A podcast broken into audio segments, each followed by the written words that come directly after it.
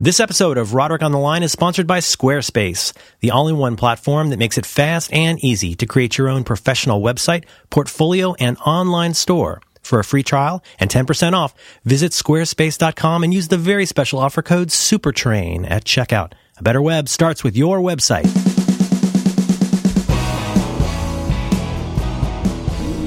Hello. Hi, John. Hi, Merlin. Mm. Hi, Merlin. How's it going?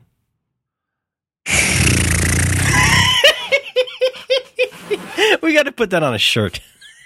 I wonder how you spell it. Lots of P's and B's. Uh, things are uh, things are good. Things are good. It's um, I have not been sleeping enough. Oh dear. I stay up late and then I wake up early, and uh, that's the that's a bad combo. Mm-hmm. That leads to some five hours of sleepness. Mm-hmm.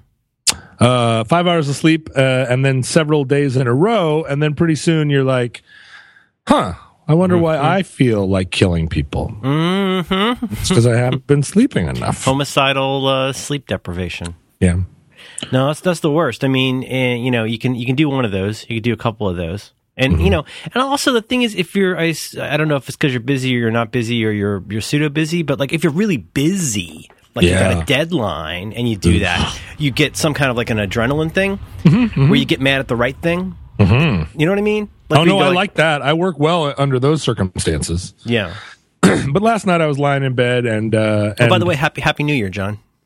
oh, is it? Oh, yeah. Thank you. It's, I feel I had a pretty good New Year. Yeah. So I just want to make sure. I had a pretty good New Year time. Um, uh, the guy across the street that's living in the van, uh, that I realized his name isn't Vanny, it's Gary. And of course, if you're living in a van behind a hedge, of course your name is Gary. Gar- Man, Gar- that's su- why is that such a perfect name? I don't know Gary, and he and I have had several I- encounters lately. And Gary has uh, has that uh, thing where you see him and you talk to him for uh, forty five minutes, and then you see him the next day, and and he's never met you before. but I so I ended up. I've tried to call my across the street neighbor several times, and it's it's a thing where the the anonymous voicemail voice answers the phone and says the mailbox is full, and Oh, then just no. hangs up on you. And it's and it's a weird voice. It's not the voice that you normally hear. It's like a voice that you might hear if you bought your phone at a gas station. Yeah, like a Verizon voice or something. Some kind of weird voice where it's like, "Up the voice message mailbox you're trying to reach is full." Click. And so I was like, uh, you know, Gary's out there. He's yelling. He's yelling into the phone. He's yelling at his ex-wife. It's one o'clock in the morning. I don't want to. I, I, you know, I don't want to hit him with the fire hose, but something's got to. You know, like wh- wh- I He started. won't, to, he won't remember the next day, luckily. I started to ask myself the question, hey, what's the long game here? Is Gary going to live in the van in the front yard of my neighbor's house for another year? For two years? For five years? Like mm-hmm. there's a, li- it's starting to, he's a very angry guy and I have a little kid. Right. So I, so I called the neighbor, went to straight to voicemail, but then miraculously she called me back. Oh, so she's she's just So- just for folks who haven't been been following this. You were pretty worried about her for a while. You hadn't seen her in a while. There were people was. moving in and out. There appeared to be some parties, a lot of quiet Yeah, talking, was- goods coming in and out of the house. it was a bad scene for a while and then it calmed down and you know and there was a kind of a new normal which was at least it's quiet and the and the the regular characters are there but i hadn't seen her in a long time but i figured you know i figured if they had uh if they'd buried her in a shallow grave they wouldn't just be coming and going with with uh like 7-eleven bags and stuff you know they'd be hightailing it or they'd be stripping the copper pipes or something Right. Anyway, I called her. She called me back. It's one o'clock in the morning. She's like, Hey, I saw that you called. And I was like, Hi. I haven't talked to you in a long time. She's like, Hi, nice to hear from you. It's 1 a.m. And in between our two houses, there are two things. There's a uh, a laurel hedge that's 25 feet tall, and there is a 1968 Ford van slowly rusting into the ground with four flat tires. And Populated in, by Gary. and in the middle of the van is Gary. and Gary is, and there's an extension cord running from the van to the to the outlet on the front of her house.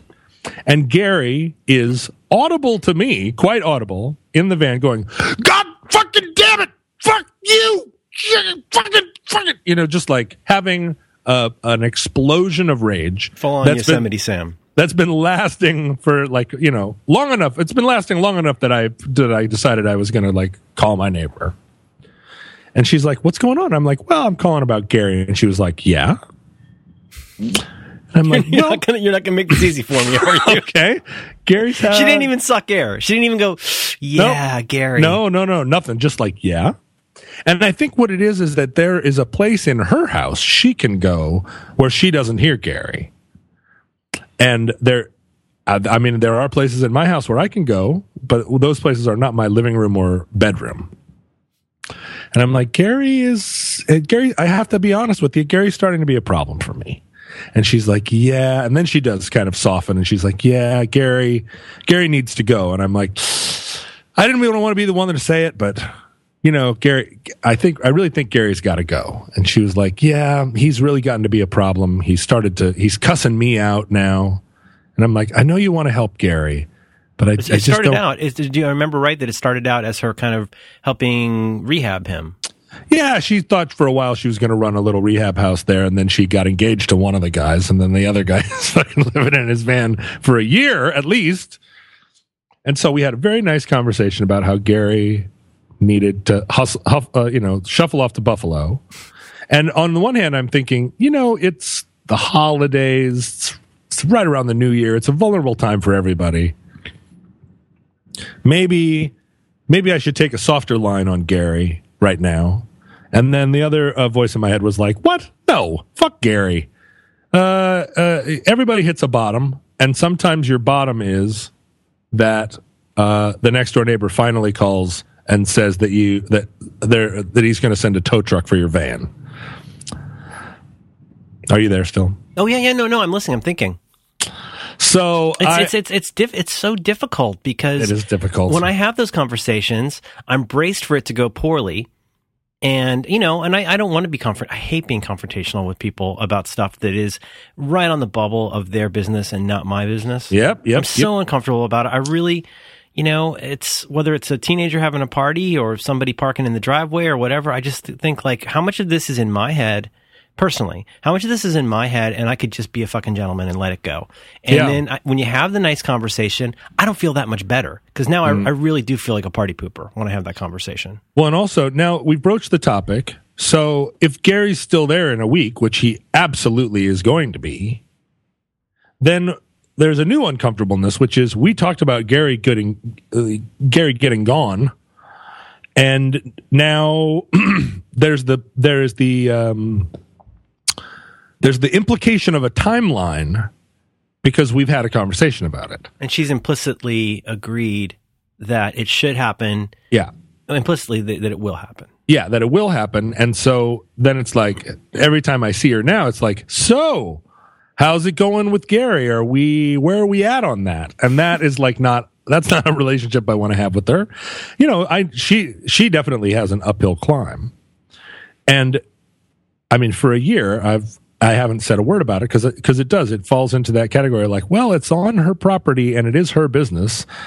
And if Gary was her boyfriend and he was in there drunkenly screaming into the phone every night, it'd be like, well, that's just what happens when you live in a neighborhood, right? Right. But Gary is there's the crucial distinction, which is Gary is living in the front yard. Mm-hmm. And the front yard is enough of a it's it's not it's still on her property, but it's it is public space in the sense and, and, that and John, it, it is a van.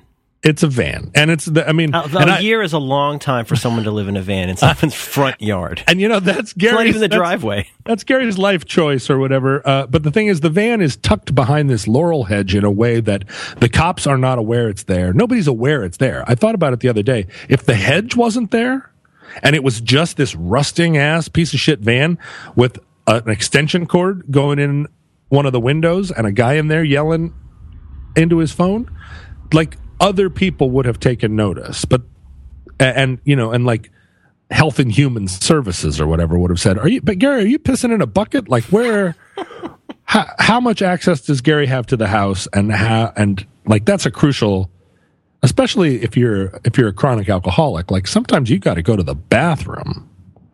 I just always think about fires. I don't know why. As I get older, I think about like, you know, maybe uh, Gary nods off with a Marlboro Red going. Mm-hmm. You know next thing you know, next thing you know, it's a he's like he's a he's a can of beans and all his court orders are just Kindle.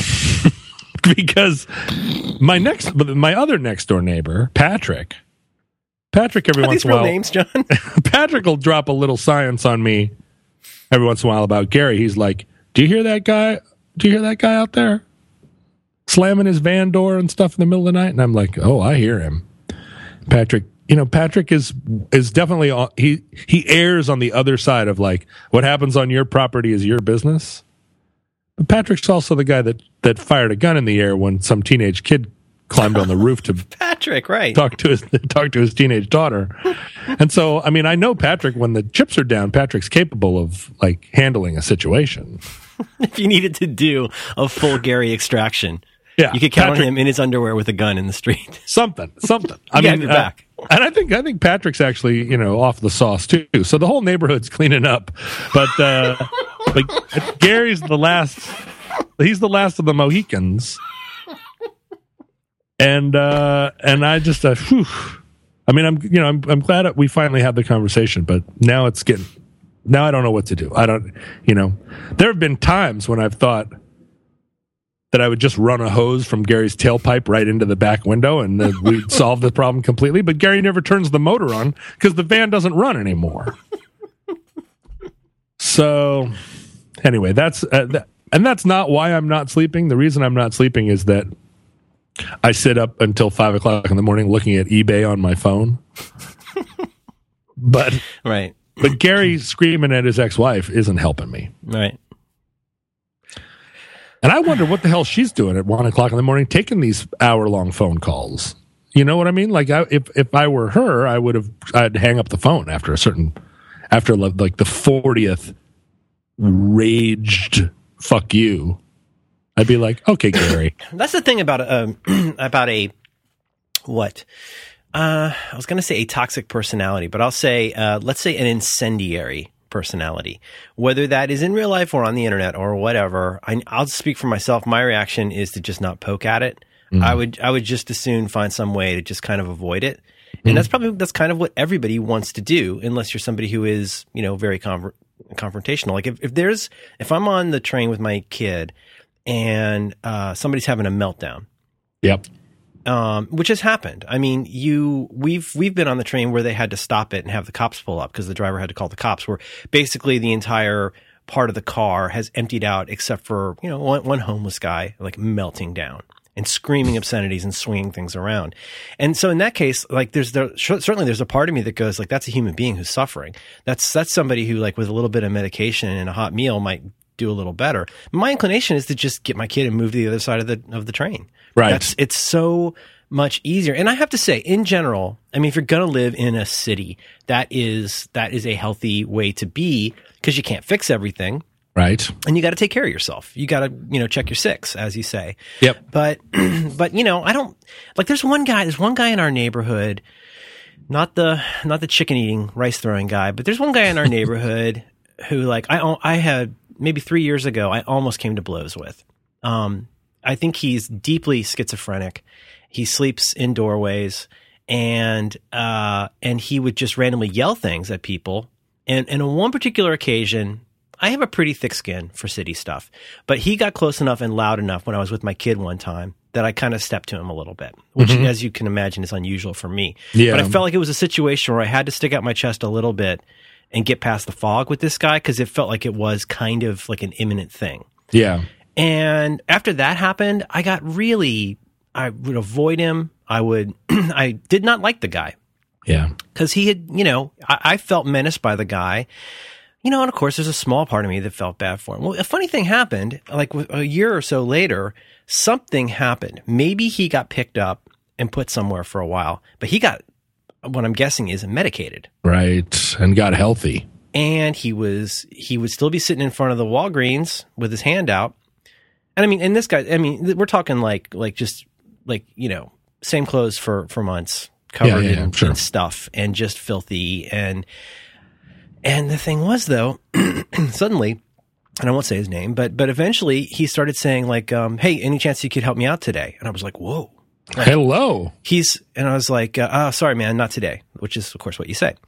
But I real and I would hear him having conversations with people, and he sounded like a little bit of a crank, but he he wasn't dangerous anymore. And I, I I don't know, I felt like shit about it. I, I felt terrible about it because I can't really do that much to help this guy. But he is my official adoptive homeless guy. I, wherever I live, this is my this is my policy on giving money to homeless people. I pick exactly one person, Yeah. and every time I see them, I give them five dollars. And, you chose you chose this guy to be your I've adopted him for for like maybe a year and a half now. Mm-hmm, And if I if I got a little cash or I feel like you know sometimes I say I haven't done this in a while, I'll, I'll just say, uh, "Hey, Larry, um, you know, t- take it easy, man." And you know, Larry. But like I, I, I the whole the, every part of that makes me feel like shit. I feel like shit that I got emotional with him. I feel terrible that he is a schizophrenic man living on the streets. And you know where I live, we're in the we're really in the in the uh, outside lands, as they say. It's Yeah, nothing like right. what you'd get if you lived in the Castro or something. Right. But I don't know. The whole thing makes me feel terrible. And of course, then it just makes me more filled with self doubt in the same way that I would be reluctant to call out Gary. You know what I mean? It's like there's a part of me that's like, man, everybody's fucked up and there hasn't been a fire, so I don't want to be a dick. Yeah, right. And and this is the you know the the the the the famous old adage and I don't know whether it was Churchill or Mark Twain or Genghis Khan or Descartes who said, Hard, hard the uh, conservative and liberal. yeah, right. Yeah. Right, Any, any not- man is not a liberal by the time he's, he's, a 20 young man. is Yeah, hard right. hearted. Anyone who's not a conservative by the time they're 40 is soft headed. Yeah, was that Benjamin Disraeli? Who was that? I've heard it that? attributed to Churchill, Yeah, but it's probably Mark Twain It's I think it's probably it's it's probably Mark Twain talking to Churchill. or Rumi. Um, but it's one of those it's one of those problems of like when you're a young person, it is it's uh, your, your sympathies abound, and you and you want to live in a world where none none of those things. You know, it's it's not possible for people to fall through the cracks like that. You feel in, very invested in the social compact. Why, what, you know, there, there. Why is this man left to you know, why can't he be helped? And then as you get older and older, you're like, get the hell off my lawn. Right. And, and you start to feel, even, I mean, I, or certainly I have started to feel as someone who, as a young person, actually slept on park benches quite a bit. Increasingly, as time goes on, I feel like some of these problems are intractable. Mental health problems, social, the, the, the social compact is not airtight and a lot of these problems you know do, do not have simple solutions i mean my mom spent years walking around town adopting homeless people to the to the point that she would bring them home with her and reestablish contact with their families Wow. and and you know go through these elaborate processes get them on their medication find them work all these things. And then six months and, and the transformation was incredible. And you'd have these you'd have these moments with her where you're just like you are a you're a absolute angel. And look what's happened. Th- this guy used to be uh sitting in front of the supermarket like with drool down his face and now he's like wearing a tie he's going to work he's lucid and and an, and and turns out an amazing guy. And then 9 months later he'd decide on his own volition to stop taking his medication and a, and then he'd lose his job and then a few months later he's living under the freeway again. And you get that that other sense of frustration of like wow that was a that was a year it was not just a year's work sort of uh to end up right back where we started but also the emotional journey of like Yeah. wow, I don't any, you know, my mom would come out of those experiences feeling like I don't anymore feel like I can, I, I don't know how to help. It's not that I don't feel like I can help, but like giving the guy $5 for a bottle of wine is one form of it. Trying to get him in touch with his family back in Ohio is another form of it. And, and ultimately the thing that most people do, which is, sorry, man, Yeah. or or worse is another form of it and and uh, i don't know the the solution isn't easy. And in particular with my neighbors, you know, my neighborhood is what we would have in the past referred to as a respectable lower middle class neighborhood.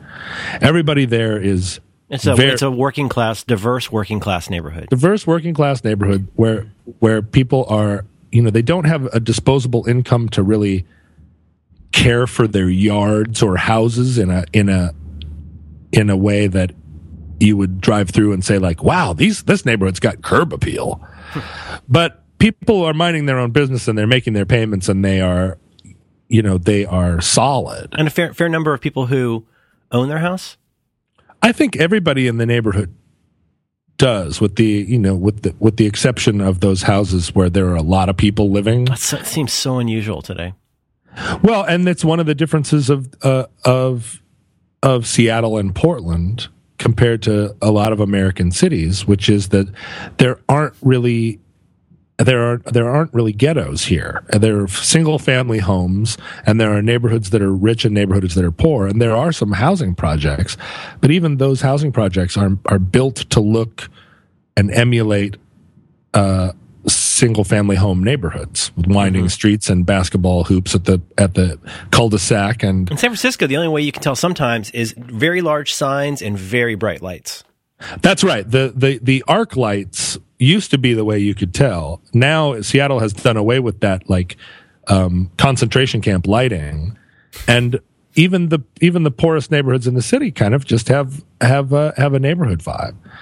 But but you know the conflict between me and Gary, for instance, or you know, or my interest in the house across the street is also tied up in a lot of class issues where oh, I'm totally super concerned about being the you know, about being someone who's moved into the neighborhood. And the thing is, I've lived in that house longer than they've lived in that house, right? I mean, it's not like I moved into their neighborhood, mm-hmm.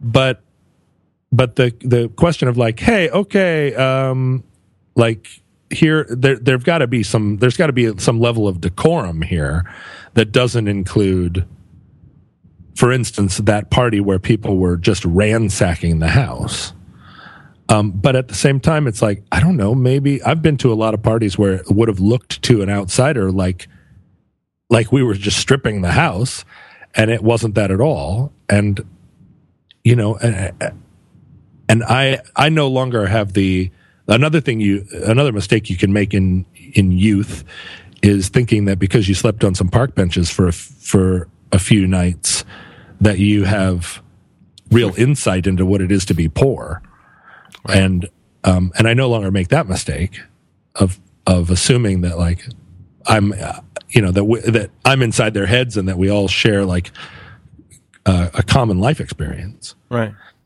But I'm you know I mean what I'm a homeowner and and um, and I also feel a little bit of that that creeping republicanism of like I'm a homeowner. I mean, just to say those words in respect to what your neighbors are doing across the street, mm-hmm. like as a homeowner, I feel like we need to we need to start a, having like uh, a homeowner meetings where we we go around go around the room and say like, okay, who's got a guy living in a van in his front yard? Anybody? Right. How many people? Let's see a show of hands. Well, you know, there was that, that phrase that went around a lot, and one of the many, many Malcolm Gladwellisms that has been kind of or partly or mostly disproven broken windows syndrome. Yeah. You know, well, I mean, the thing, that, as I understand it, the part that was disproven about broken windows syndrome was not the part that if there's a few broken windows, you get more broken windows. The part that seems a little disproven is that fixing those windows does make a substantial difference. Right. But I, I, mean, I'll just say this is totally anecdotal, but I think the first part is still very true. Yeah, which is like so. what you put up with becomes okay, and then once that's okay, then more stuff that's not so great becomes okay as well. Yeah, it's, it's, it's I mean, look no further than the place where you walk in and put your mail down. You come in, you put your mail down. That used to be a working surface, and now it's covered with mail. Like that takes a week and I think it's I think it's true. I mean, like you know, do you want to be in the neighborhood where it's okay for somebody to just have a, a van in the yard and somebody who's a little unstable living in it for a year? Yeah. Yeah, my dad called that uh, that table the magic table because if you put something down on the top of it, within a couple of weeks, it would be at the bottom of the pile, and that seemed magic to him. Uh, and then his solution was at a certain point when it be- when it was teetering, the pile was teetering, he would sweep it all into a cardboard box, put the cardboard box at the bottom of a closet, and then wait. And after he passed away, you got it. yeah, then wait thirty years and die. That was his, Uh, I still do that. plan. I do that with our microwave, where you open the door of the microwave and a, a Leatherman and a bill fall off, and it's like that's it. And I get I sweep everything into a box. put it in the closet. The- this the- is my legacy. The the stuff with I don't know. This is, this is not good for our, our Happy New Year episode, but mm. you know the stuff about dealing with folks who have like uh, serious you know mental and chemical stuff. You know, you hear these stories about you know you talk about the family and getting in touch with the family, and there are a lot of families who quietly have somebody in their family who's kind of in and out of the system, mm-hmm. on and off of the streets for decades. Mm-hmm. I mean, you don't you don't have to poke around very far to find somebody who has a brother or maybe has a mother for that matter, who is just kind of they're they're definitely part of the family tree, but there's no amount of quote unquote helping them that anybody can can do that will actually fix the problem. And they're just in and out of the system all the time. And those people aren't happy people, but they there's a certain kind of resolution. It's like when on the wire, you know, when when Bubbles goes to his sister's house, and he's like, I cleaned up. She's like, here's a key. You can go in the basement. I don't ever want to see you. Like That's right. you fucked me enough times. Exactly. I I'm mean, never gonna many- believe you again. Eventually, eventually the tie comes off and you're back under the bridge and it's like, it's just, it's so much more complicated than anybody, if you're not around it all the time. Um, I, e- certainly I'm not an expert on it, but I do know that something like homelessness is way more, it, it is at some level very much an economic issue, but there's a lot more to it than that. It might be economics, but you know, you've been to the Haight. There's, there's a there's a lot of people living on the street in, in the Haight or like the panhandle who I'm pretty sure will probably be in college in the next five years. Mm. They, they've mm-hmm. chosen to be like a, a, skate rat. They, they've joined the proletariat, and they who knows they might come out of it. A lot of people, if it is purely economical, they do not want to go to a shelter because Yeah. that's where you get stabbed. Yeah. It's you know anyway. I mean, the, the, the confusing thing about it is that at a, on a one-on-one level, we've all had experiences where you, where you say like, oh, this, and it isn't just mental illness, homelessness, drug abuse, but situations where you go, this is an intractable, intractable, intractable, Intractable. Thank you. Intractable problem. Um, I've tried, you know, like my kid is a drug addict. I've tried this. I've tried that. I've tried, I've tried tough love. I've tried love, love. I've tried help. I've tried I've certainly tried. ignoring. I've certainly tried ignoring it. yeah, I've tried all the things, and each of us has has had experiences, and all families and all individual people have had experiences, and, and even just with people where you're like, I've been trying to explain to them for five years that living paycheck to paycheck is is like a risky proposition and that they should put 50 bucks in the bank every time they get a paycheck and if they did that for a year then they'd have a little bit of money and they wouldn't feel so insecure and you try and explain that to somebody for 3 years 5 years and you realize like oh nothing I'm doing here can help this person does not want to know this. They don't want to hear it. And they keep spending every paycheck they get. And then they keep having financial crises and they keep acting like it's a big mystery and that, it, and that there's something unfair about it. You know, that like, why does everybody else get to like go on vacation? It's like, well, some people save their money and you don't. And, but the, the problem is we understand those on personal on a, at a personal level. Mm-hmm. But whenever we start talking as a society and a culture about those problems taken to a larger scale, then all of a sudden it becomes much harder to say some problems are unsolvable because we have such faith in ourselves and in technology and in our and in our thought technologies. We have such faith, particularly in the 19th and 20th centuries, that we can solve all problems. And it's Right. just a matter of applying the right theory and the right engine and, and things become politicized. So then it, it, it's, it's not just that, that these people, that there is a problem with drug abuse, but it's a problem uh, with drug abuse and the other political party has the wrong attitude about it. And then it's a battle and the implication is if the other if the other side of the coin here wasn't resisting the reforms that we have in mind, right. we would have solved this problem a long time ago. And it's like, well, every time some a new Congress gets elected, we apply all the the new reforms uh, that the last party was standing in the in the way of, and, and the problem never gets solved. Mm-hmm. It's very difficult as a society to say, well, all we can do is manage this problem, and we're never not and not everyone is always not everyone can be healthy, and not everyone can be um, not every problem can get solved. And so, what what's the best management of it? And Seattle just started doing a thing a couple of years ago where they built a they built a, a sort of a hotel for chronic alcoholics where they gave them an allotment of booze every day.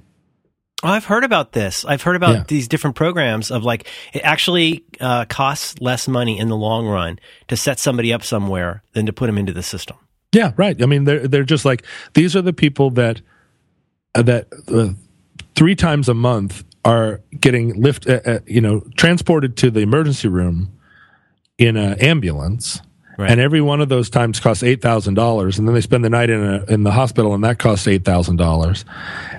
And we could put them in a hotel and give them uh, a liter of alcohol a day, and that would just cost us two thousand dollars a month, and they would be happy and it's like when Bunny Colvin started Hamsterdam. that's that's right. And they're you know, and and the problem is like the activist classes don't know what to do with that information because on the one hand it's much more humane, but on the other hand it seems again like it's management. No one is suggesting that these people are going to get better.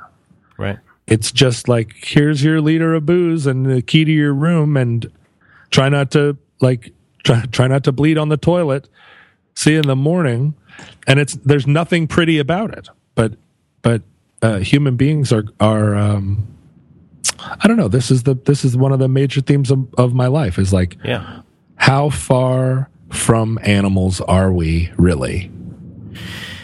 Yeah, I mean, I, I guess I have a similar, maybe slightly different. My, my, if there's anything that I feel like has been um, both super useful and extremely vexing, in my journey to trying to figure out whatever you want to call it, productivity, creativity, just problem solving. There's uh, one of the things I think we mentioned. I mentioned this to you a few weeks ago in, in uh, an episode, but you know, it's. I feel like um, any solution that's uncomplicated is probably not true and probably not mm. real. Mm. It's like if you haven't found something complicated yet, you aren't near the truth.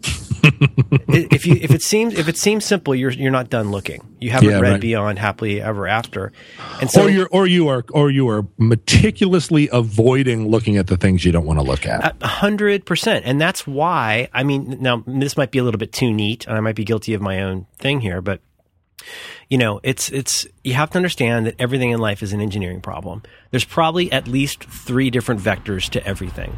And anytime you try to solve one problem one way, the one of the first questions to ask yourself, especially if you're a lawmaker or or you know a, a public person, is how much am I doing about this to just change the way that it looks?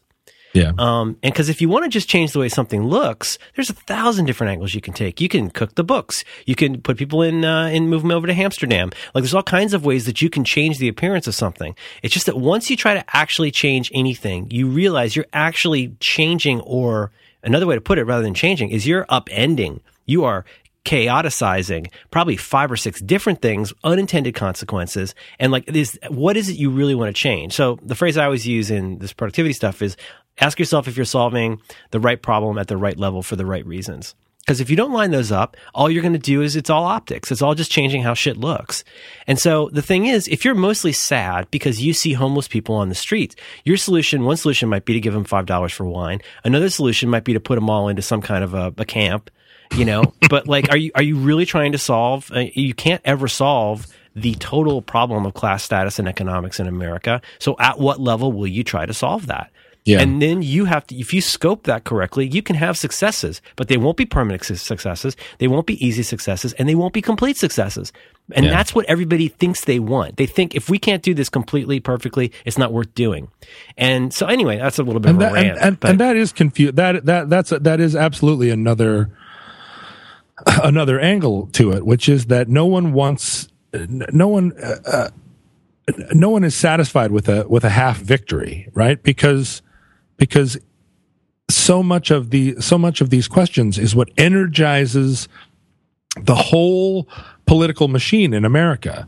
Like if if if a problem if we call a problem solved uh, then the the fundraising engine dries up and the Right. and the um the outrage engine dries up and so so there uh, uh, these these ideas these big ideas and people's lives really ultimately are are pitted against one another in order to keep this big machine of the of the chattering classes and the legislating classes employed. And it, what amazes me about the Congress is that they find a way to every year uh, make a bunch of new laws. And it's like there are a lot of laws already.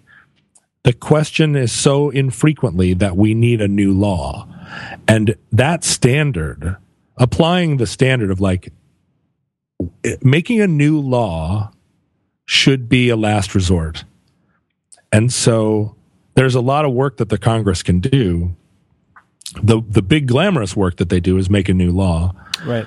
And we just keep making new laws and the old laws are like all these skin flakes carpeting the bed where the Congress lays. Where right like they, they don't they don't work anymore we don't look at the fact that it's that this this legacy of crufty laws go oh well there were, remember there were people 100 or 50 or 25 years ago who had the same bright idea let's go make Yeah. a law That's right, exactly. And and and we don't as a we're not very reflective as a people. We don't look back at our at our legacy, at our recent history even and say were were these attempts like uh, le- use the power of metaphor. Were these attempts that we made 25 years ago, 50 years ago, were they successful? And in what ways were they successful? But also in what ways were they were they failures, utter failures? And why would we go down that road again?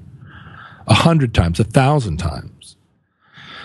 And it's that we are, boy, we are imperfect and and unlikable little fucking pig bugs. God damn it. Human It's- it- beings. it- I'm looking out the window right now at the at the freeway on ramp, and I'm just like, God damn you, pig bugs. You know the the other part of this that man it's just it's so beyond obvious but man that's the stuff we always miss is like you know what vast percentage of the time do we think laws need to be made because other people need to be stopped from doing mm, something there's nobody mm-hmm. there are very very few people out there who are saying that they need a law passed about them there are very few people who say, you know what, I'm pretty irresponsible in this one area, so I should have some kind of uh, threat of criminal or civil law introduced so that I'll become a better person. I It's need some laws against people. me. Yeah. uh, but we're always we're always looking for all these other people who have caused our problems, and Yeah. then we want a law passed about them, and then there's this entire inefficient arm, inefficient arms, inefficient limbs of government who are expected to sweep out and do that in a way that's going to be fair. Yeah. Oh God, fucking people. Oh my God, there they are. They're all out there. They're wandering around. Mm-hmm. They're stopping at stoplights. Then the light turns green and they go. And they take the whole width of the uh, walkway. It's just so. And you know, and at a at at the at the level of being a parent and watching uh, watching a child kind of navigate the the very first sort of human first real human interactions. I mean, when they're little babies, right? They're just sort of like, oh, there they are. Look at them go. Like, throw some food in their crate and put a blanket over it, and uh, and then we'll see them in the morning. But you know, when when uh, when my daughter has she started now to have interactions at school that I recognize as human interactions. And ones that like, oh, this is her first encounter with this. And A certain I kind, would- a certain kind of interaction that, that that she'll have thousands of times in her life. that she'll have thousands of times. and this is the first one. it's the first one, and she looks at me and she goes, "What's going on here?" And I think I wish I could tell you because everybody I know, myself included, wants to kneel down and say, "Listen, here's what's going on, and here's how you deal with it." But the reality is, I am still in this situation that you're in, and I still don't know how to deal with it. oh right, yeah. And I, there's no there's no easy way for me to say this, uh, and there's certainly no way for me to say this that it will not be just a dumb cliche. But like there is just so much stuff in life that is simply not fair. yeah, right. Every little kid has an innate sense of justice. That's why. Yes. That's why they call the goat nature's president. Um, every child, every child, every child has an innate sense that of of fairness that mostly leans toward them. So it's one the- of the most powerful instincts that they have is but, the it, sense but it's a self preservation instinct and it's a fairness to them instinct. There's there's there's not there's they haven't evolved enough, and very few of us have evolved enough to go. Well, let's make sure everybody got something here. It's definitely a sense of like that person that they got a balloon, they got a balloon, they got a balloon. I better have a balloon coming. Yeah. You know, Well, this other kid got just- ice cream. I, I should get ice cream. or just that the yeah i mean one of the things that we're experiencing is like well other kids throw tantrums in front of their parents and say no and and push their hand in their parents face and why shouldn't i I've that's got a I've, behavior uh, A hundred percent, and I've I've I've got a drum beat that is such fucking weak sauce, but it's the only thing I can always say, which is, you know, like for example, we're st- we're standing at the uh, crosswalk, and as happens, people start walking before the signal is changed, and she starts walking, and I say, no, we we walk when it's safe for us to walk. Do not rely on what other people do or don't do to help you decide what's right and safe. So, you know, we're going to do this in our own way because that's that's who we are. The- That's the, right. people that we are is that we do the right thing. We we don't do this thing because there's a law. We don't do this thing because we, you know that certainly could be part of it. But we do this because this is who we are. And I I don't and I feel like such a such an idiot, like such a such a, a, a, a limp wristed liberal when I say that. But I I hope that that becomes true in the same way that I hope it's true when I say it to myself. Well, I do. the- I, I say it to remind myself of that too. We could cross. We could cross 50 times and we would against the light and we'd probably be fine. But that's not who we're going to be.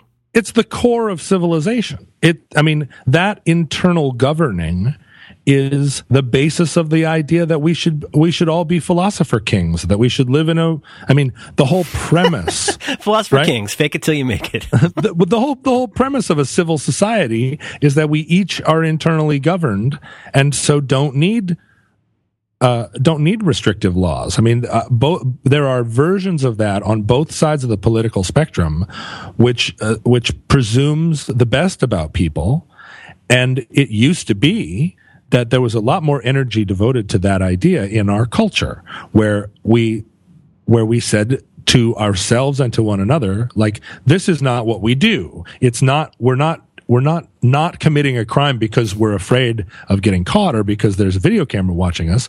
We're not committing a crime because we do, we do not commit crimes. Right. And this is the problem with the, the whole, uh, uh, uh, the whole torture thing, the whole Bush Cheney doctrine in American politics is that we squandered, we squandered that uh, it, on on a global political level, the all of, our, all of our good deeds and, and a measure of moral authority just was just 50 years of that just went out the 60 years Just went out it. the window. just smoked it. Every time Uh, every time we we built a well or rebuilt something we blew up, like that all went away when people saw how full of shit we were. Yeah. And and that is that's true on a micro level too and all around us every day.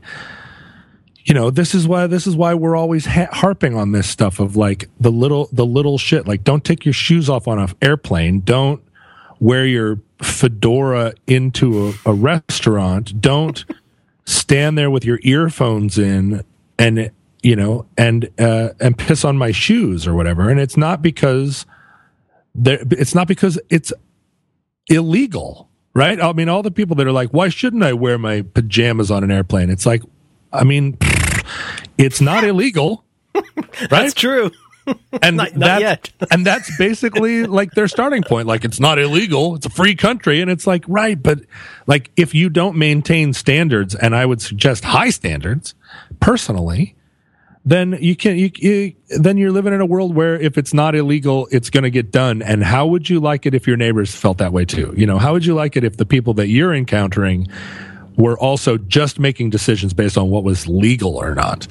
I mean, it's you're living in you're living in chaos, and we are descending culturally. We really are. There there is there is an, a, a, a we have lost a lot, and we've gained a lot.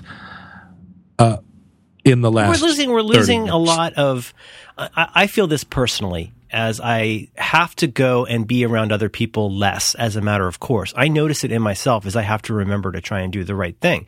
But you know, uh, boy, what level do you want to do you want to attack it at? But I think I feel like as a culture, just obs- observing, people are either becoming less mindful about how to act and how to how to be jostled by other people and be okay how to like just deal with even the, whether it's like getting on and off of the, the train knowing how to wait in line at the store like everybody's so fucking mad all the time Yeah. and, And and, that- so this is this sounds contradictory because we we are the authors of keep moving and get out of the way. But keep moving and get out of the way is at the heart of it. Like that's the most basic. Like what what greater kindness in the world could there be That's absolutely right. than, than to get, keep moving and get out of the way? But then So, when you're you in know, line, don't don't huff and puff. Don't make huff and puff noises in line. Don't do that. Slower traffic moves right, not because there's a sign, but because And not because we're mean. not because we're mean, but because what that what that suggests, what that implies is that you are looking in your mirrors, conscious that there are other people on the road, and you are trying to get out of the way of somebody who's got a different who's got a different tempo, and that is courtesy, right? That's I mean, this is the thing about tipping your hat, right? Uh, uh, When we talked about that several uh, episodes ago, I was reminded about the power of tipping your hat that I had kind of in the in the the daily grind of the city had had neglected to tip my hat all the time right? I had i had resorted to tipping my hat just when i was opening opening the door for somebody at a hotel. But for the most part walking around with my hat on my head passing people in the street even looking at them and nodding i was leaving aside that little gesture the fingers to the brim of the hat and a little like Right. ta-da. And so we talked about it on the show and I went out into the world and started tipping my hat to people. And it's amazing how much better it makes me feel. It's and nice. It's nice for everybody. and you get the smiles from people. You get like the the uh, I passed a guy. I was it was like two o'clock in the morning. I'm walking on a on a deserted street, and it's one of those streets that's like you're walking along, you're in a neighborhood, and then all of a sudden there's trees all around, and then all of a sudden the trees have kind of grown over the street, and you are. And you can't see any lights, and you're like, "Where the hell? What neighborhood am I in?" I thought I was in the city, and now I'm like, I'm in uh, like a scary book. And here comes a guy down the sidewalk with his hoodie all the way over, shrouding his eyes. And he and I are going to meet. We're going to cross paths at the most brambly, spooky little part of this spooky little uh, 200 yards. And he's got his hands jammed into his pockets.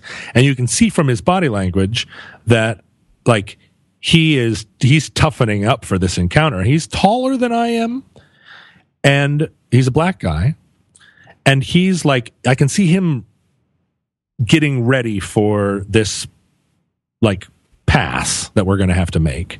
And I feel myself getting ready. Like, how's this going to go? What are we going to do as we pass in this shadowy little uh, spot? And as we get closer, so that so that we're within eye contact of each other, he makes the choice to look at me, and he could have made the choice to not look at me, and that would have set a certain tone. But he makes the choice to to experiment. You know, he just sends his eye beams out from under from under his hood, like looks at me, and I tip my hat to him, and we both like he he stands up a little straighter big smile across his face. I stand up a little straighter, big smile across my face, and he goes, "Hello," and I say, "Good evening," and we're and and we're like at a Ren fair, you know. all of a sudden, you're both the Monopoly man. yeah, well, then we're both Paul and Storm, like, "Hello, good evening, good sir," and I'm like. And and he, uh, you know, he goes on with his day. I go on with my day, and both of us had what could have been there there were tw- 20 different levels that that could have gone and 18 of them were that we just pass in the night and have and carry away from that encounter some uh, it, it would have reinforced some pre-belief about how things are right? Right and that's like, how you both prepped. Yeah we, wa- we walk past each other it's like that. oh okay that guy right i mean good thing good, you know, like I'm thinking, oh, good thing he didn't uh, mug me, and he's thinking like, oh, good thing he didn't call the cops and they shot me, and all of those narratives pre-existing sort of bullshit narratives we could have reinforced in that moment. And instead we both were clowns like goofy dorks which is what we all want to be right? Hello. Yeah. and there's and the thing is nobody's watching right? So we can be a little dorky. There wasn't a third party across the street smoking a cigarette who was going to shout out like, "Ha! You guys are dorks!" Right. And so we got a we got a little moment, and it's all in that. Like, I mean, uh, honestly, him looking at me was was brave, and then that little tip of the cap was waiting. It was a gesture I had in my arsenal of civilization, which is like, I receive your eye, uh, your, your you know your brave gesture of looking, and I and I I honor it, sir, with a little bit of steampunk horseshit. And he thought to himself, John Roderick seems so much nicer than I would have expected. He's like, wait a minute, isn't that the guy on the music council? this episode of Roderick on the Line is sponsored by Squarespace, the all in one platform that makes it fast and easy to create your own professional website, portfolio, and online store. Squarespace makes everything so simple and easy with their beautiful design templates and easy drag and drop content. You spend less time fussing with all the computer maths and more time putting your great stuff in front of your audience. If you're ever stuck, don't panic. Squarespace offers 24 by 7 support through live chat and email via their Crackerjack teams in New York City, Dublin, and Portland. Squarespace plans start at only $8 a month, and that includes a free domain name when you sign up for a year. You can start your free trial today with no credit card required and begin building your own website today. When you decide to sign up for Squarespace, please make sure you tell them you heard about it from Roderick on the Line by using that special offer code SUPERTRAIN at checkout. That gets you 10% off your first purchase and it shows your support for Roderick on the Line. We thank Squarespace very much for their amazing product and for supporting Roderick on the Line. Squarespace, better websites for all. Counselor? Counselor? Counselor? Good to see you. Nice to see you. But the thing, the thing about being in school that I, uh, uh, with little kids that I realize is, is it, it's, it's a, it's a, it reinforces the other thing, which is that we cannot perfectly understand ourselves. And the whole premise that's been in place ever since I was a kid in our culture that the banner is still flown by so many people that we are completely makeable by culture and that we can that all of these things about well, ourselves. how that it's like a, it's like a recipe. If you get the ingredients right and bake it just the right amount of time, you become a good cultured person. Yeah, well, or or in particular, just like the differences between the genders. It's a it's a it, it, it, it's another one of these kind of issues where it's like, oh, all these things, all these character characteristics that people exhibit are enculturated in us, right? Male violence and uh and female helplessness female helplessness and all these things that just seem like if we could perfectly engineer our culture and if we could eradicate these ideas, if we could eradicate these systems from our culture, then we would be able to achieve, uh, again, like the end goal of like perfect equality. And you, then you watch little kids and you're like, oh my God, there's nothing engineered about it. Like they, they, they're just, there are so many of our human traits that are innate in us and not even I mean a lot of them we attribute to gender and they aren't even. They're just human traits across a wide spectrum and impossible to to codify impossible to engineer either in or out. And all you can do is just create like reciprocating cultures of shame and unhappiness and and dissatisfaction by try, by getting in there and monkeying and trying to intervene. I mean, this is the thing about like little kids hit each other and you can't let them do it. You say, "Hey, we can't hit each other in here," and they look at you like you're an idiot because of course you can hit each other. Like they just did it. They just showed you how to hit somebody. Did you ever try it? It works great. That person was trying to get my doll and I hit them and now they now they stopped. What are you why are you telling me I can't?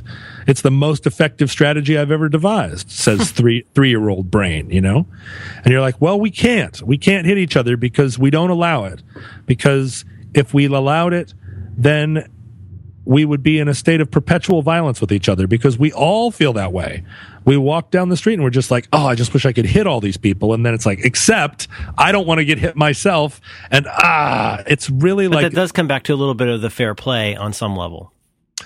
Uh, well, in, in, the sense that only in the sense that you don't want to get hit yourself. Mm-hmm. The the idea of fair play being that the small the smaller kid gets it worse than the bigger kid if everybody's allowed to hit each other. I mean, that's the beginning of sort of fairness rather than just sort of we don't we don't hit each other because we don't like to be hit. But also this other idea of like we can't let the big kid get his way over the little kid just because he's big. And you know, that's a very human like I think I think animals don't I mean, uh, you know, like uh, orangutans or lions understand the concept of don't just bite your friend because he's going to bite you. Like that's a pretty simple idea. But the human idea of like, don't, we're not going to, we're all going to agree that it's not fair for the big kid to get his way more often than the little kid. That's a thing that the animals don't share with us. That's a, that's the beginning of a human that's the beginning of society. Mm-hmm. And that's, uh, you know, so much stuff follows from that that we're going to we're going to intervene and and and one of the things is that the little kid the little kid de- has traditionally developed strategies to deal with being being swatted by the big kid, right? The little kid develops other skills and those other skills are part of the, part of how culture is built. Culture is kind of built by little kids who developed other skills to avoid being swatted by big kids. And when we intervene, I mean, this is, it's just, it's a, it, it's like you're saying, it's all an engineering problem. And if you intervene to correct, correct one thing that you, you know, one little leaky pipe, you see that it's all part of a system. And who knows? Who knows? Yeah, I, I, I guess so. I, hmm, I, am kind of, I'm kind of glad it's, it's not okay for big hit kids to hit little kids, but uh, personally, but I'm, what worries me and what I worry about is the, just the necessary hypocrisy of showing a kid, hey, look, here's some things I can show you some things where doing this kind of behavior instead of that kind of behavior is something you will instantly understand. Mm-hmm. Right, where you say to someone, "There's there's a natural order of things where if you say please and thank you, you will make people happy and you will get away with stuff. This is a good thing. Learn to mm-hmm. say please and thank you. It's just it's a really nice thing, and in, in time you learn that that's a nice idea. You could say things like it's better to be fair rather than not fair, but then we also have to do these things that seem completely unfair. Last night, I had we, my daughter got up after she'd gone to bed, and my wife and I were watching uh, TV, and she came in and she was mad because she couldn't watch TV. So what, what do I say? Well, I say what I say, which is like, well, it's your bedtime now. Our bedtime is later. We're watching TV. Like, you know, should I apologize for that? No, but that mm. is inherently unfair to a little kid. Mm. It, on the, no, but just from their point of view, that's sure. absolutely unfair. Like, you guys get to go have fun and I have to go to bed. You get to use your iPad whenever you want and I don't. Like, that's really hypocritical, uh, on the face of it. And it's, but you know, so I guess what I'm saying is, I think what's complicated is we're asking kids on the one hand to see certain kinds of things as being natural law, and like, isn't that just a good idea to do it that way? Isn't it just a good idea to close the refrigerator door so we don't waste energy and stuff like that? Mm-hmm. And then other times we have to say, well, except there are times when the thing that seems really natural is actually the opposite of that, and you just need to learn that. Right. That's the and part that I, where I try to, you know, I, I don't have an answer to that. I think some of those things confusing. You, some of those things we need you to just learn like as in just memorize this rule and and one day it'll make sense and some things it's like we want you to learn the concept that governs this Well, and say, say please and it. thank you, but don't get in a white van. I still find that a very complicated thing. right right well and the thing is that i don't you know uh, watching watching this experience with kids uh, Uh, my instinct is to extrapolate it to adults because I feel like 99% of adult interactions are kid interactions that are just extrapolated to like Kid world where- interactions plus iPhones. yeah, kid interactions plus the the the arrogance of feeling like because you've been alive for 25 more years you are you understand things any better. And the thing is that I too believe that the big kid shouldn't be able to hit the little kid. Like I believe that is an evolution. And I don't think that that I think that that rule is true in America and in in Denmark and in in uh, in Germany and in you know like in in certain places in the world, but I don't think that that rule is necessarily true in Russia or the Ukraine or Serbia right now, let alone in uh, uh, places that I haven't been but have suspicions about. right. And and but but what I don't what I So you're saying, you're saying it's unrealistic in some cultures to say that that's a natural law. Oh, I don't think it is a natural law at all. And this is the point I'm making. The big kid should not hit the little kid is not a natural law. It is a, what I meant, yeah. it is a thought technology. And the problem with us in America is that 100 years ago, we still recognized that that was a thought technology. And we were proud of having invented this idea. And it was part of, you know, it was part of our legacy of Western Europe that we had uh, you know honor and you didn't hurt the little guy and you you know women and children first off the boat like these were concepts that we were justifiably proud of because they were inventions. There's nothing natural about that. Oh, okay. and in and, and if you let human beings uh, go even a little bit that though you see even in in modern cultures that those rules are not that that that's like pretty far down the the road. You know the big man still is in charge in most of the world. Still and we're all sharing the same internet but it doesn't change the fact that you walk into uh, a village somewhere and you see that the big guy's in charge and the little guy comes up to him and says hey bada bada bada and he kind of whacks him. And everybody goes oh shit you know right that's that is that's the that's the that's the law the normal law. So the fact that we have the fact that we've made these advances these cultural advances we have the we have we have expanded the idea of fairness. What is, has also happened to us in the last hundred years is that we've stopped recognizing that those are um, and not even the last hundred years. We've stopped recognizing that those are thought technologies and started to talk about them as though they're natural rights.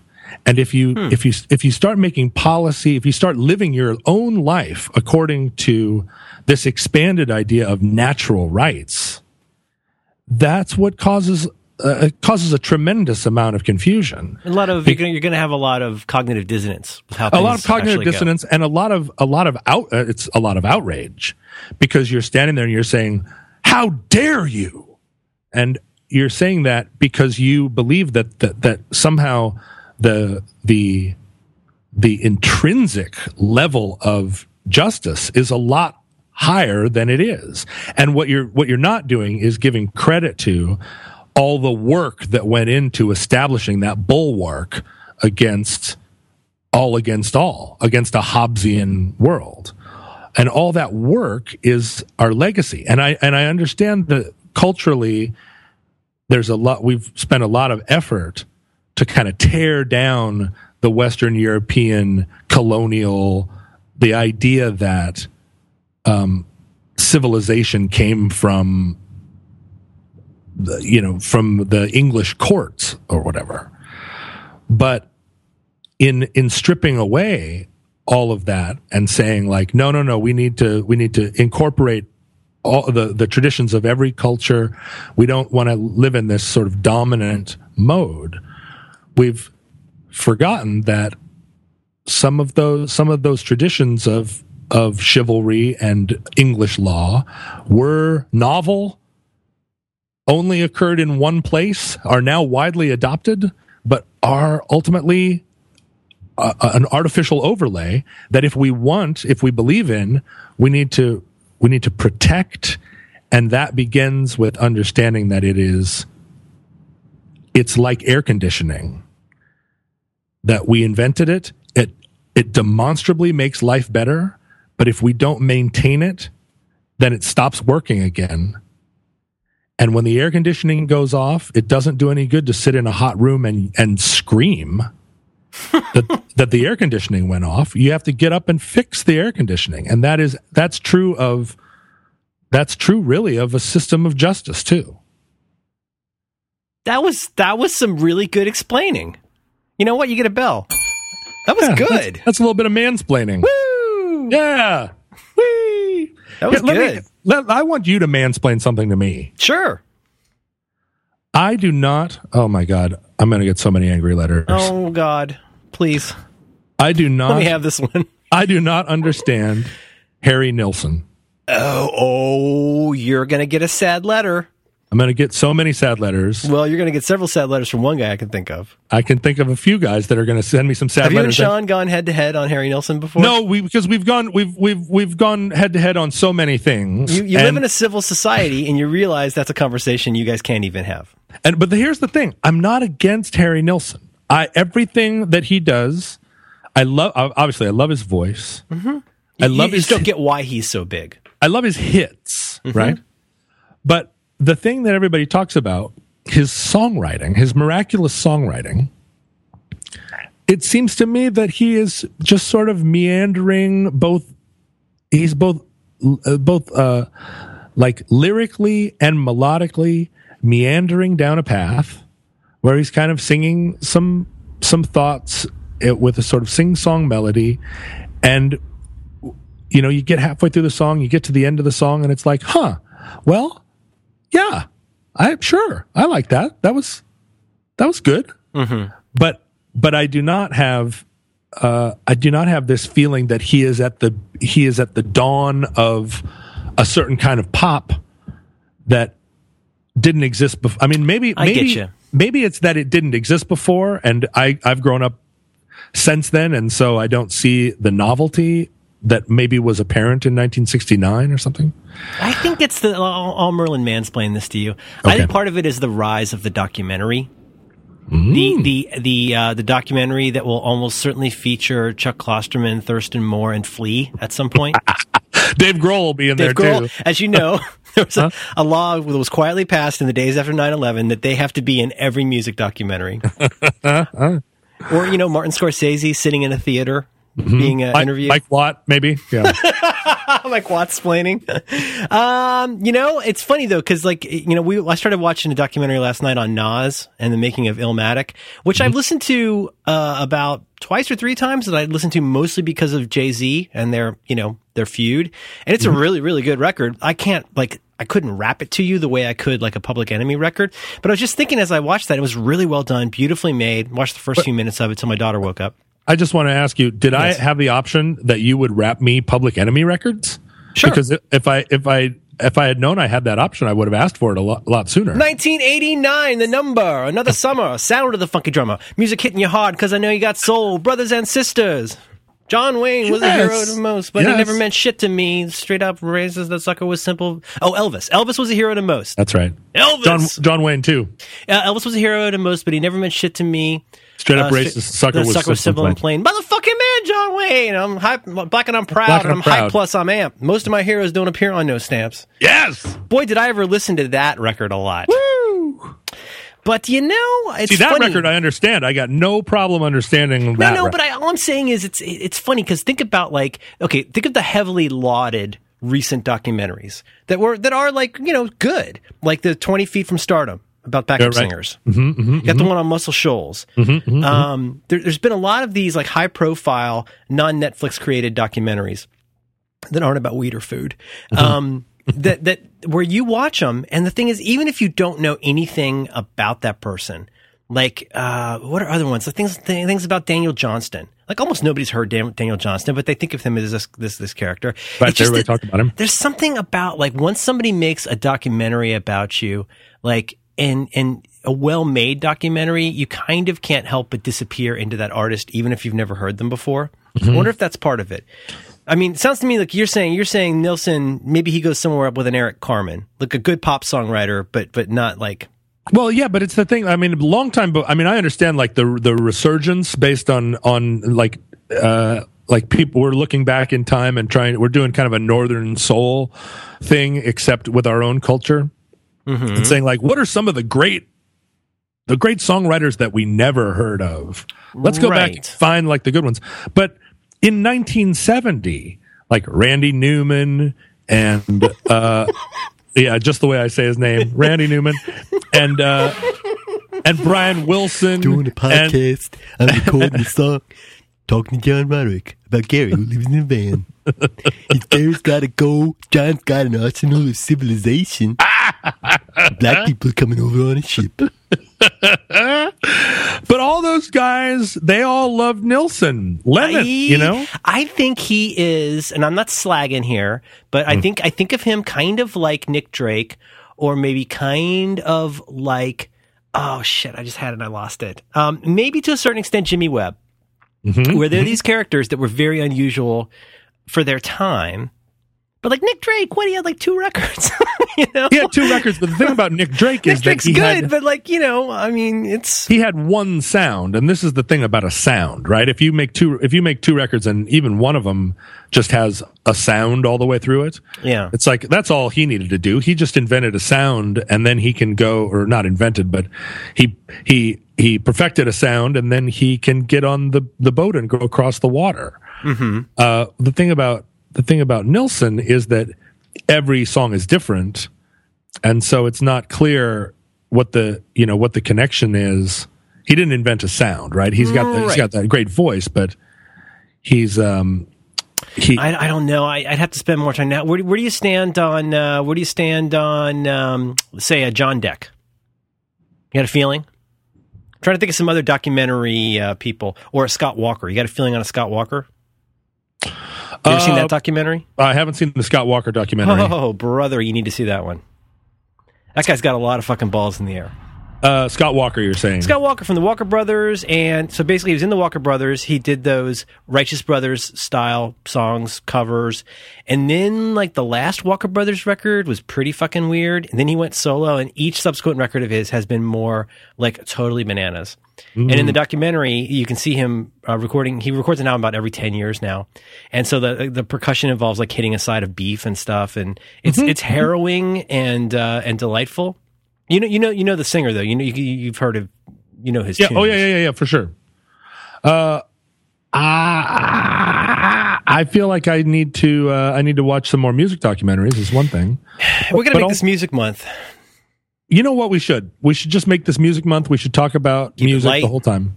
Yeah, Um, I, I do. I feel like. Um, I feel like as I am thinking about starting to rejoin the songwriting game, and wondering like what my place in it is, and what I what I have to contribute to the songwriting uh, pile.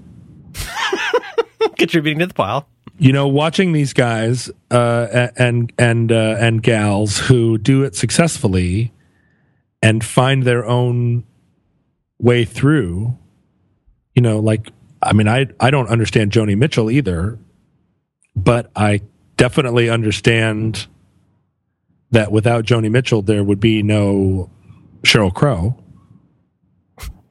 And without Sheryl Crow, where would we be? so, in that sense, thank God. I was with you all along. then you sang about a Sheryl Crow song. Going to the car wash Tuesday morning. gets up every morning and writes a song. That's what he does. Randy Newman gets up every morning. He has a cup of coffee. He has a bagel, and he goes down to the studio and he writes songs until it's until it's quitting time. Went to bed late. Now I'm feeling kind of foul. I'm gonna get up. I'm gonna move my bowels. And then the whistle goes two. off. and then he meets the sheepdog at the punch out machine. Hey, Frank. hey, George. Hey, Randy. Hey, Randy. okay, that's good. Uh, Scott Walker, 30 Century Man.